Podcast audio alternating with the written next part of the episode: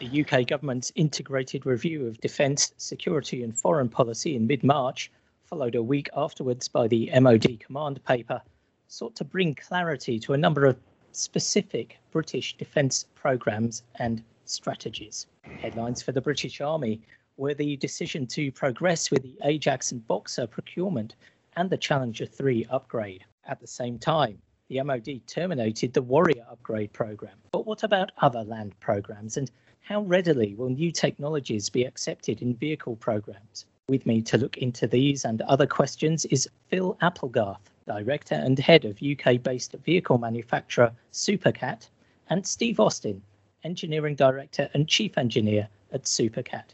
Phil and Steve, welcome back to the Weekly Defence Podcast. Hi, good to see you, Ben. Um, and thanks very much for having us today. Okay, so now we've all had a few weeks to digest the contents of the integrated review and command paper. How, from your perspective as a UK defence industry manufacturer, um, have the command paper actually hit the target?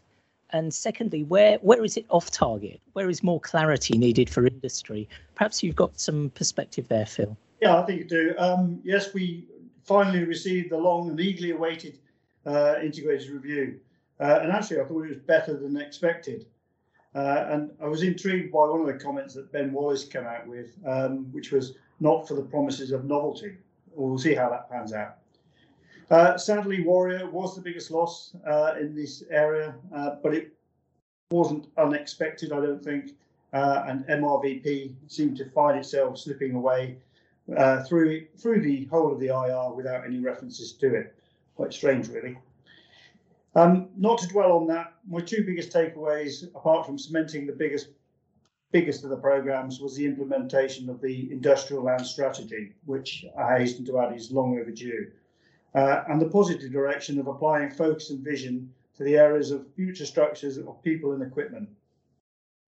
If you're going to do, if you're going to go and make people do more with less, then you have to give them the right tools and equipment to do so. And I think the IR actually covers this off. Um, on the other side of your question, off the mark, um, although not really off the mark, I am interested to understand the details of the delivery. Um, with a reducing headcount, the common cry has basically always been the lack of resources within D&S and the embedded requirement managers uh, to deliver um, uh, these programs.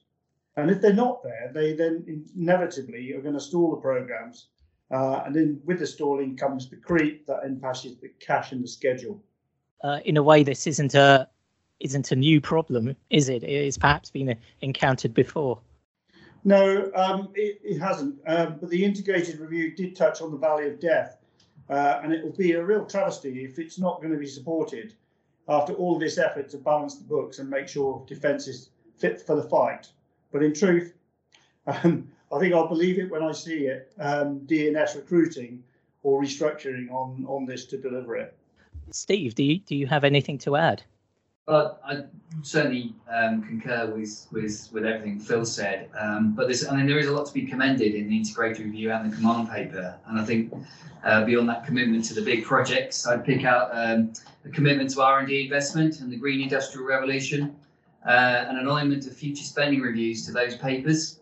Um, a commitment to persistent presence overseas through forward deployment, I think, gives some consistency and, and, and, and planning, which is great um, adaptability, just agility, and effectiveness of our armed forces, and the crucial role of digital integration. I think we'll, we'll pick up that theme a little bit later on potentially. Um, and I think, as Phil said, also this this sort of greater government support through the Valley of Death for product development uh, and to commercialisation of a product, including protection of UK IP and provision of safe investment. Uh, and accepting more risk in public investment, I think was an interesting phrase that, that I uh, picked up there as well.